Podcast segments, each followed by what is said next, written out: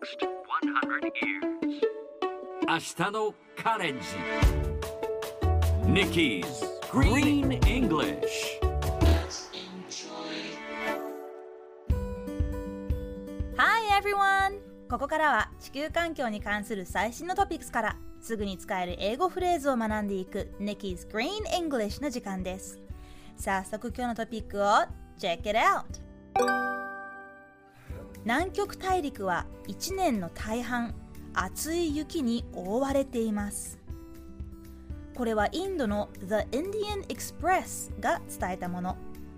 インドの科学者たちが南極大陸で新しい植物を発見しましたインドの南極基地の近くで見つかったのは苔の一種南極の極めて厳しい環境でも育つことができるため火星など宇宙でも生命が生きていける可能性を示唆するということですさてこのニュースを英語にするとこんな感じ Antarctica is covered by a thick blanket of snow for most of the year. 今日はここから thick をピックアップします。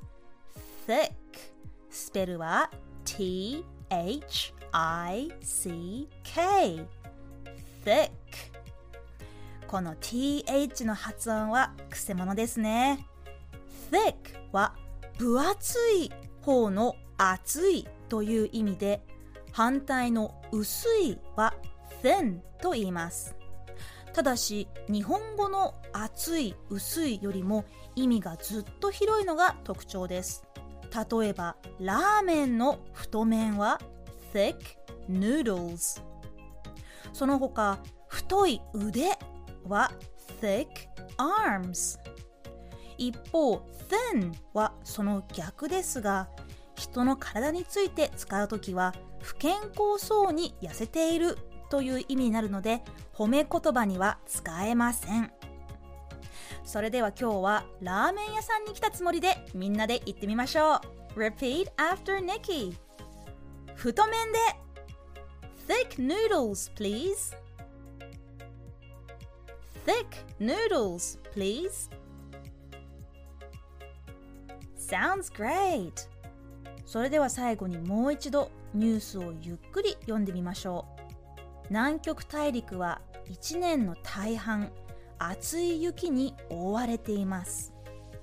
Antarctica is covered by a thick blanket of snow for most of the year.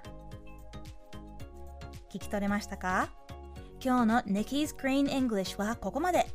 しっかり復習したい方は、ポッドキャストでアーカイブしていますので、通勤・通学、お仕事や家事の合間にチェックしてください。See you next time!